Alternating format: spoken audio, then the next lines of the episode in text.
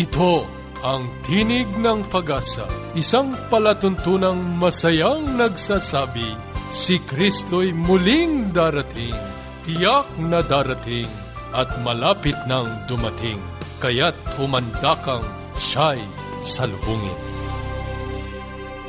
Kayo'y sumusubaybay sa Tinig ng Pag-asa, ang programang hatid sa inyo ng Adventist World Radio. Ito po si Joe Orbe Jr., ako po ay mananatiling kasama ninyo sa pagtatanghal dito pa rin sa inyong natatanging programa, Tinig ng Pag-asa. Samahan nyo kaming muli sa loob ng kalahating oras sa pagtuklas at pagtalakay ng mga sipi ng pag-asa mula sa aklat ng buhay. Maligayang araw po muli sa ating mga kaibigan. Kayo pong mga sumusubaybay dito sa ating programa sana po ay datnan kayo ng pagtatanghal pong ito na nasa mabuting kalagayan sa ating Panginoong Hesus. Kayo din po naming binabati sila Nanay Lita Alquino. Sana po ay tunay nga kayong datnan ng katwiran, kabanalan at karunungan ng ating Panginoon at ng banal na Espiritu upang lalo kayong lumago sa katotohanan. Gayun din po nating binabati si Tatay Noynoy no? at lahat po ng mga senior citizen sa lugar po ng Lumbreras. Sana nga po ay magkaroon tayo sa hindi magtatagal na panahon ng ilan pang mga pag-aaral upang makinabang po tayong lahat sa salita ng ating Panginoong Diyos. Marami pong mga nakatalang pangalan dito na nais naming batiin, gayon paman, hindi po sapat ang ating panahon kaya't Patuloy po namin kayong idadalangin sa ating Panginoong Hesus. Kung nais nyo pong tumanggap ng ating pong mga libreng babasahin na nais po naming mapa sa inyong kamay sa lalong madaling panahon, maaari po kayong mag-text ng inyong kompletong pangalan, ng inyong pong kompletong tirahan sa aming pong mga numero Globe 0915 571 9957. At gayon din po sa aming smart number 0920-207-7861. Sa ating pong talakayang pangkalusugan, kasama nating muli si Sister Joy. Sa ating pong pag-aaral ng kasulatan, kapanapanabik po ang ating paksa sapagkat ito ay si sentro sa paksa po ng pananalangin. Tayo po'y dadako na sa ating talakayang pangkalusugan. Sister Joy? Paging Dr. Rodriguez, you're needed at room 321. Dr. Rodriguez, Mrs. Martinez, kailangan na po nating i-dialysis ang asawa ninyo. New outlook and a healthy lifestyle makes a big difference. Adventists care.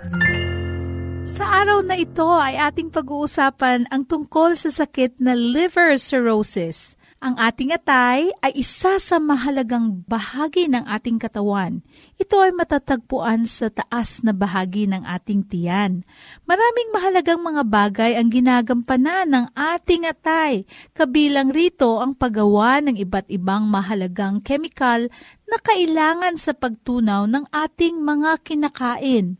Tungkulin din ng ating atay ang linisin ng dugo at mag-produce ng mga mahalagang mineral na kailangan ng ating katawan. Alam niyo po ang sakit na liver cirrhosis ay nangangahulugan ng matinding pagkasira ng ating atay. Merong mga pagkakataon na kaya pang ayusin ng atay ang kanyang sarili at ipagpatuloy ang kanyang gawain. Ngunit kung ito ay malala at lubhang namamaga, at nasa tinatawag nating advanced stage, mas mabilis ang pagbuo ng mga scar tissues na nagiging sanhi ito ng malubhang pagkasira ng ating atay.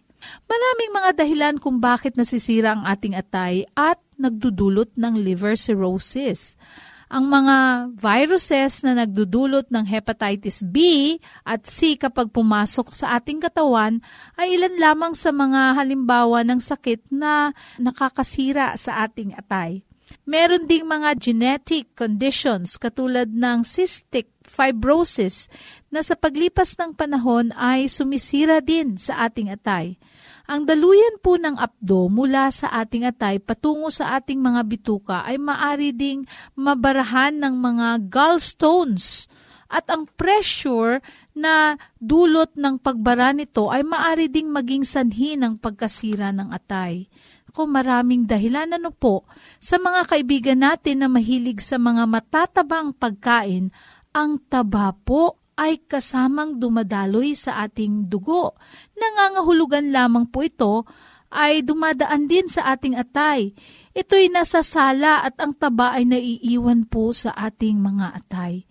Ito rin ay maaring dahilan ng pagkasira nung mahalagang bahagi ng ating katawan na yun ay ang ating atay. Batay po sa pananaliksik, ang pinaka-common na dahilan ng pagkakaroon ng liver cirrhosis ay dahil po sa pag-inom ng alak. Ang cirrhosis kadalasan hindi po nagpapakita ng mga symptoms niya sa early part nito. Nalalaman lamang ng isang tao ay may cirrhosis kapag ito ay malubhana. Kung ito naman po ay magmanifest sa ating sistema, ang kadalasang mga simptomas ay madaling pagkapagod, madalas na pagdurugo, pagkaroon ng pasa, walang gana sa pagkain, madalas na pagkahilo, at mabilis na pagbaba ng timbang. Dahil sa paghihina ng ating immune system, mas madalas din na makakaranas ng pagkakasakit o mas magiging prone ang isang tao sa mga infections. At alam niyo po, ang pamamanas ng paa ay maari ding maging simptoma ng sakit sa atay. Ang pagkakaroon kasi po ng cirrhosis sa atay ay nakakapagdulot ng malaking problema sa kalusugan na maaring maging sanhi ng kamatayan ng isang tao. Ang pagkakaroon ng mga scar tissue sa ating atay ay nakakapagpabagal sa daloy ng dugo sa iba't ibang parte ng katawan. At ang pressure na idinudulot ng bara sa ating mga blood vessels ay maaring maging sanhi ng mga internal bleedings sa tiyan at kahit sa ating esophagus itong dinadaluyan ng pagkain at maaring sanhi ng kamatayan din. Dahilan sa ang ating atay ay nahihirapan sa pagproseso ng mga nutrients na kailangan ng ating katawan, bumababa ang ating resistensya, nanghihina tayo, at bumababa ang ating timbang dahil wala tayong ganang kumain kaya pumapayat ang tao. Dahilan sa hindi na kayang alisin ng atay ang mga lason at iba pang nakakapinsala na substances sa ating dugo, mas nagiging madalas ang pagkabalisa at naapektuhan din kahit ang paggawa ng desisyon. Naku mga kaibigan, ang liver cirrhosis ay maaari ding makapagdulot ng coma, lalong-lalo na sa advanced stage. At ang pinakamalubha sa lahat, maaari ding mag-lead sa liver cancer. Ang pagsusuri sa sakit na liver cirrhosis ay isinasagawa sa pamamagitan ng blood tests, isinasagawa upang matukoy kung ang ating atay ay gumagana ng maayos. Meron ding mga kagamitan na gawa ng teknolohiya na maari ring gamitin upang matukoy ang sakit na ito. Kabilang dito ay CT scan, ultrasound, MRI, at meron ding mga paraan ng doktor na magsiyasat sa isang pasyente kung saan ang ginagawa nila ay ipinapasok ang karayom sa tiyan kung saan naroon ang atay upang makakuha ng sample na maaring gamitin para sa mas malalim na investigasyon ng sakit na ito. Naku mga kaibigan, magpa-part 2 tayo dito sa pag-alam kung ano ba talaga pa ang pwede nating gawin upang maiwasan o magawa ng paraan ang paggamot ng liver cirrhosis. Sa kadahilanan ng maikli nating panahon, itutuloy natin itong talakayan tungkol sa liver cirrhosis kaya wag niyo pong ipagpaliban ito. Kung meron po kayong mga katanungan, inyo pong i-text sa globe number 0915-571-9957 o di kaya sa smart number natin 0920-207-7861. Hanggang sa susunod, ito pong inyong lingkod, Joy Orbe. Magandang hapon po. Yes, Dad and Mom are coming. I wish my parents will come too. The best way to spend time? It's with family. Adventists care. Maraming salamat muli, Sister Joy. Tayo po'y dadako na sa ating pong pag-aaral ng kasulatan. Sa mga sumusubaybay po natin na sa unang pagkakataon ay mapapakinggan ang ating pong paksa. Nung nakalipas po ay pinasimulan na po natin ang paksang ito tungkol sa panalangin ng ating Panginoong Hesus na itinala sa Mateo Kapitulo 6. Kadalasan ito po ay binabansagan na the Lord's Prayer. Ilang mga punto po na nais nating alalahanin sa tinalakay po natin nung nakalipas. Unang-una, hindi hinahangad ng Panginoon na ang panalangin ito ay mauwi lamang sa isang sauluhin na panalangin. Bagamat maganda ngang masasaulo ito, ang nais ng Panginoon, higit na masaulo natin ito ay ating maisakabuhayan at maisapuso ang mga prinsipyo o mga saligang katotohanan na nakapaloob sa kanyang panalangin. Kasi nang ito'y hilingin ng kanyang mga alagad at nang ituro ng ating Panginoon, ang panalangin ayon sa ninanais ng Panginoon, nagampanan ng bawat isa na nananalig sa Diyos ay ginawang panalangin lamang ng puro kahilingan sa halip na ito ang maglapit sa atin, sa ating Panginoong Diyos, ang panalangin ay nauwi sa hanay ng mga petisyon na anupat mas marami ang kaisipan ng paghingi na parabang pagka nanalangin ay makakamtan na parang magic. Unang-una po, nang papaghiwalayin ang kasalanan ang tao sa kanyang Diyos na manlalalang, kinailangan ng kaparaanan upang maiugnay ulit ang tao sa Diyos. Kasi nung nilalang si Adan at si Eva, no, harapan silang nakikipag-ugnayan sa kanilang manlalalang na Diyos. Datapwat, nang sila ay ihiwalay ng kanilang mga kasalanan sa Diyos, ang sabi ng Henesis, sa unang pagkakataon, nagpasimula na ang tao'y makipag-ugnayan sa Diyos sa pamagitan ng panalangin. Kaya ang panalangin, mga kaibigan, ay hindi lamang paraan ng paghiling sa Diyos. Unang-una, nais ng Diyos na magkaroon pa rin ng pamamaraan upang ang tao ay makipag-ugnayan sa Kanya sapagkat tayo'y iniibig ng ating Panginoong Diyos.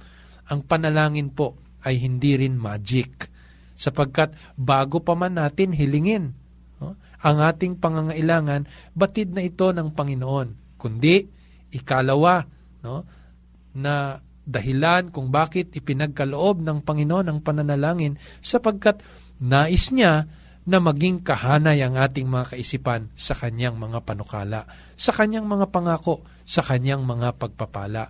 Kaya karaniwan, yung mga panalangin na hindi ipinagkakaloob no, ng Diyos sapagkat hindi ito na ayon sa kanyang dakilang kalooban. Uunawain natin na ang panalangin ito no, ay walang pansariling kapangyarihan, kundi yaong kapangyarihan na nagmumula sa Diyos. Kaya't sa sino man na sumasampalataya, pagka siya'y nananalangin, inihahanay niya ang kanyang puso at kaisipan sa nais ng Diyos na maganap. Palibhasa, naniniwala ang sumasampalataya na higit na maalam ang Diyos sa pinakamainam sa kanyang buhay. Dudugtungan po natin ito at Tutunghayan po natin ang bawat bahagi ng panalangin ito ng ating Panginoong Yesus.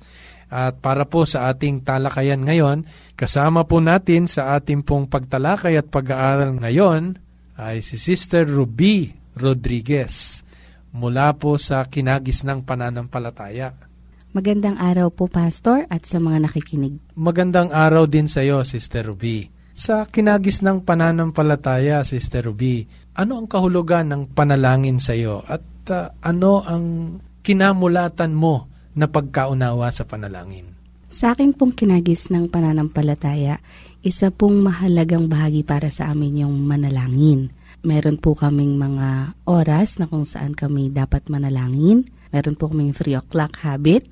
Meron din po kaming dasalin tuwing alas 6 at kapag darating naman po ang buwan ng Oktubre, kami rin po ay nagdarasal ng i-offer namin kay Mama Mary. At sa mga espesyal na araw po, meron po kami mga novena rin. Meron kaming novena tuwing Miyerkules, Huwebes at Biyernes. Sadyang tayong mga Pinoy mapanalanginin tayo, no? Kaya nga naniniwala tayo dun sa mga katagang the family that prays together stays together, no Ruby? Opo. Sa katunayan nga po naalala ko, lalo na po sa buwan ng Oktubre, meron pong tinatawag na Block Rosary kung saan ang bawat pamilya po sa isang barangay ay binibigyan ng pagkakataon upang magkaroon ng serbisyo sa kanyang mga kapitbahay na mag-lead ng rosaryo. Sa dinami-dami, Ruby, nitong mga panalangin na ito doon sa kinagisnan mong pananampalataya bago ka mahikayat, kabilang ba dito itong ating pinag-uusapan na the Lord's Prayer, itong Ama namin? Opo, sa katunayan po sa mga misa po, uh, inaawit po yung dasaling yaan. Kaya mas lalo ko po siyang na-memorize maski nung ako po'y bata pa. Pero Pastor, simula po nung ako'y nahikayat, pinag-aralan ko po yung mga nakasanayan naming dasal at ganoon din po itong nakasulat sa Bibliang The Lord's Prayer.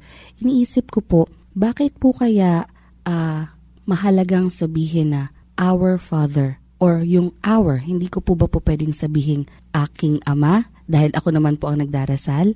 Oo, totoo yan. Ruby, mahalaga pong tunghayan yan dito sa unang bahagi ng ating pag-aaral ng panalangin ng ating Panginoon. Alam mo, Ruby, hindi kailanman sinasawata ng banal na kasulatan ang personal na pananalangin. Katunayan, pwede nga nating sabihin yung my father, no? Pero alam mo, Ruby, nais idiin ng Panginoong Hesus na dito sa kanyang kapanahunan, nakakalimutan ng maraming mga tao na bagamat mahalaga ang pansariling pakikipag-ugnayan, ihigit na malaki ang kapangyarihan ng mga dumadalanging magkakasama. Kaya mm-hmm. mapapansin mo, may mga tala sa banal na kasulatan na kung saan nagkakatipon ng dalawa o tatlo, higit pa, no? Dumudoon ang ating Panginoon. Sabagat nais ng Panginoon na makita ng mga tao na hindi lang yung personal na pakikipag-ugnayan sa Kanya, kundi gayon din yung mas maramihan o pangkalatan o kadalasan tinatawag pa nilang corporate prayer. Sapagkat dito sa pananalangin, hindi lamang tayo na isasauli sa ating Panginoong Hesus o Diyos, kundi nais din ng Panginoon na tayo'y magkaroon ng pagkakaisa. Katulad din naman ng pagkakaisa ng pagka-Diyos. Ah, ganun po pala yun, Pastor. Kaya dapat po talagang sabihin, Our Father. Oh. Pero, Pastor, yun pong Ama or yung Father, uh, dun po kasi sa aking kinagis ng pananampalataya, marami po kaming tinatawag kapag kami nagdarasal. Ngayon po, nung ako po'y nahikayat, uh, nagtataka po ako dahil wala na pong ibang tatawagin pa pag nagdarasal kundi ang ating Ama. Alam mo, magandang katanungan yan, Ruby, ano? At yan ang gusto nating maunawaan ng ating mga tagapakinig. Lalong-lalo na po sa kinagis na nating pananampalataya na kung saan ay minsan eh marami tayong tinatawagan at pinatutunguhan ng ating mga panalangin. Ang katunayan yan eh sa banal na kasulatan sa Gawa Kapitulo 4, ang talata ay 12 no? walang ibang pangalan na ipinagkaloob no? ang Diyos na sukat nating ikaliligtas kundi ang pangalan ng ating Panginoong Hesus. Kaya mapansin mo, Ruby, na maraming mga santo na maaring tinatawag ng ating mga kaibigan. Subalit, ang ating Panginoon lamang ang karapat dapat nating sambahin. Kaya hindi lang pananalangin, kundi sa buong pagsamba. Ikalawa, Ruby, tinala rin ng banal na kasulatan sa Mateo 7.11 na ang ating Ama sa Langit ang siyang nagkakaloob ng mga mabubuting kaloob sa atin. Dito ipinakikita ng Ama na siya nga ang tagapagkaloob ng mga bagay na nararapat at naaangkop sa ating pangangailangan. Ang pagtawag ng Ama at hindi sa kanino man ay pagkilala na ang ating Ama ang siyang pinagmumula ng ating lakas, ng ating buhay at lahat ng ating mga pangangailangan. Ah, ganun po pala yan, Pastor. Pero bakit po sa ama? Hindi po ba po pwedeng sa ina? Kagaya po ng nakagisnan kong dasal. Ang sabi po nila, pagka nagdarasal ka ng Hail Mary, parang nag-offer ka ng bulaklak. Mas lalong napapadali ang pagbibigay sa iyo ng mga request mo sa prayer. Magandang tanong yan, Ruby, no? Bagamat sa banal na kasulatan, wala talagang ipinakilala na ang Diyos ay may kalagayang ina. Ano? Eh, dapat nating matandaan, bagamat maraming mga katangian ng ina na ipinakilala sa banal na kasulatan na pakikitungo ng Diyos Ama sa atin, tinukoy ng ating Panginoong Hesus na Ama namin na nasa langit. Palibasa, Ruby, na ang Ama ang siyang tagapagtaguyod ng pamilya, ng tahanan. Minarapat ng ating Panginoong Hesus na maramdaman natin ito sa loob ng ating mga tahanan. Kaya ulitin ko, Ruby, ano, ayon sa Mateo 7.11, no, kung ang ating Ama na nasa lupa ay nakapagkakaloob ng mga mabubuti sa kanyang mga anak, ano pa kaya ang ating Ama na nasa langit na hindi ipagkakait ang mga mabubuting kaloob na ito? Ama, sapagkat sa dalawang puntos, una, tayo'y kanyang mga anak, no, nang dahil sa paglalang sa atin. Sa Malakyas 2 Gs, Gawa 17.28, iisa lamang ang ating Ama, palibasay nagmula ang tao sa Diyos. Kaya napakasarap isipin na meron tayong Ama na nasa langit na nagkakaloob ng kanyang mga mabubuting bagay para sa atin. Gayun din, ama rin natin siya sapagkat tayo'y inampon, sapagkat nga nalugmok tayo sa kasalanan. No? Tayo'y inari ng ating Panginoon na kanyang mga anak. Sa Epeso Kapitulo 1 ang talatay 5, sa Galacia 4, 6, lahat ng ito ay nagpapatungkol sa isang mahabagin, maunawain at mapagmahal na ama sa atin. Isa pang bagay, Rubiano, na dapat nating marahil na isaalang-alang kung bakit ama. Hindi lamang siya ang pinagmula ng tao sa paglalang. Hindi lamang dahil tayo'y kanyang inampon. No? na kanyang inako sa kanyang tahanan, eh kasama dito yung contrast sa mga pananampalataya sa paligid ng panahon na nabubuhay ang ating Panginoong Yesus. Sapagkat marami sa mga dinadalanginan ng mga hindi sumasampalataya kay Yahweh ng panahon ng ating Panginoong Yesus ay ang Diyos nila ay sa kalagayang babae. Naririyan ng Diyos ng iba't ibang mga pananampalataya nung kapanahon yon na tumatawag sa kalagayang babae. Kaya ang tumawag sa Diyos Ama no, ay pagpapakita na ang Diyos na sinasampalatayanan ng mga Hudyo ng kapanahon ng yon ay siyang ang Diyos na makapangyarihan sa lahat. So, merong distinction maging doon sa pagkakatawag sa Diyos bilang Ama. Bukod dito, sa kanilang kultura, mahalaga ang ginagampanan ng Ama. No? sa loob ng tahanan ng isang Hudyo. No? Sa kinagisning kultura ng ating Panginoong Yesus, ang Ama ay may tatlong tungkulin eh. Siya ang pari, siya ang protector, at siya rin ang provider, no? tagapagkaloob. Kaya marahil ang tatlong mga bagay na ito na tungkulin ng isang ama, ang nais ng Panginoon na maibalik sa kaisipan ng bawat dumadalangin sa Kanya. Nais ng Panginoon na siya ang maging kalakasan natin sa panahon ng ating kahinaan. At ito'y makikita mo maging sa awit 103, ang talatay 13. No? Siya rin ang mag-iingat sa atin. No? Sa Malakyas 3, 17. No? Lahat ng ito eh patungkol sa katungkulan at magandang katangian ng Ama sa tahanan. Ito rin magpapaalala sa mga ama, Ruby, no? na sa tuwing ito idinadalangin natin, mahalaga ang ama sa pananalangin para sa kanyang mga anak. Kadalasan kasi nababrandan tayo, lalo na ng mga Pinoy, ano? Na nanay ang malapitin sa Panginoong Diyos.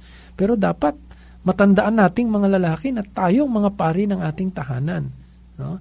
At kung papaano na tayo'y itinataguyod ng ating Panginoong Diyos na ating Ama sa langit, ay gayon din dapat na maging responsable ang mga ama ng tahanan. No? Sa iba't iba pang pagkakataon, sa banal na kasulatan, pinapatungkulan ang ating Diyos na siyang Ama na nagpapatawad. Eh, kita mo, kung maalala mo, Ruby, yung kwento nung The Prodigal Son, di ba? Mm-hmm. Yung nagbalik na alibughang anak, no? Eh, ipinakita doon yung tatay eh, di ba? Hindi naman yung ina. Hindi sa walang anumang kadahilanan o kahulugan, kundi nais na naman ilahad ng ating Panginoong Hesus na ang Ama eh hindi katulad ng iniisip ng marami na ang binabantayan yung ating mga kasalanan. Na isang Ama na ang binabantayan yung ating mga pagkakamali. Kung saan tayo sisiluin at hahatulan, kundi isang Ama na puno ng pag-ibig, Ito ang idinidiin sa Lucas 15.18 at sa lumang tipan naman kung babasahin niyo yung Jeremias 3.19, eh napakasarap na malaman ng ating Panginoon ay handang kumalinga sa atin, handang magpatawad, handang ipakita ang pag-ibig ng buong sangkalangitan. Opo, lahat ng ito ay pagpapakilala ng ating Panginoon ay siyang Ama ng bawat isa sa atin na nais na maisauli ang ating relasyon sa Kanya. Kaya karugtong pa nito, Ruby, eh, yung sinasabing, which art in heaven. Sapagkat kaiba sa ibang mga relihiyon o mga pananaw nung kapanahonan ng ating Panginoon eh. Ang ating Panginoon ay nasa pinakamataas na lugar eh. Nagpapahayag ng kanyang supremacy at gayon din na ipinapahayag na sa kabila ng napakataas no, at napakalayo ng katangian ng kabanalan ng ating Panginoon ay yumuyuko siya upang kalingain tayo na kanyang mga nilalang. Ito ang diwa sa awit 33, 13 hanggang 14. Kaya napakapuno ng kahulugan itong panalangin na ito ng ating Panginoong Yesus. Kaya sa katapusan po, ibubuod po natin, ano, siya ang ating Ama na dinadalanginan sapagkat siya ang lumalang sa atin, siya ang lumikha sa atin at tayo'y kanyang mga nilalang. Ikalawa, siya rin ang ating Ama sapagkat nang tayo mapahiwalay ng dahil sa ating mga kasalanan, isinauli niya tayo eh sa Kanya. No? Tayo'y kanyang inampon upang maging anak niyang muli. Ikatlo, siya rin ang Diyos na makapangyarihan sa lahat. Sa kabila ng napakaraming mga Diyos-Diyosan na kinikilala ng mga tao noong kanyang kapanahunan, nag-iisa siya na makapangyarihan sa lahat. Siya rin ang Ama sapagkat nakikita sa Kanya ang lahat ng mga katangian ng nararapat na Ama. Siya ang priest, siya ang provider, siya rin ang protector. At sabi nga, siya ang Ama natin na nasa langit sapagkat siya ang kasukdulan ng kabanalan, ng katwiran, subalit sa kabila nito, siya pa rin ang kumakalinga sa atin ng mga taong nilalang. Opo, sana'y nakinabang po kayo sa ating pong pag-aaral ngayong hapon. At muli nating makakasama si Sister Ruby sa ganito pa ring oras, himpilan at araw. Sa lahat po nagnagnanais na tayo po'y subaybayan at ipaabot ang kanilang mga katanungan, maaari po kayong mag-text sa amin pong mga numbers sa Globe 0915-571-9957 at sa Smart po 0920-207-7861.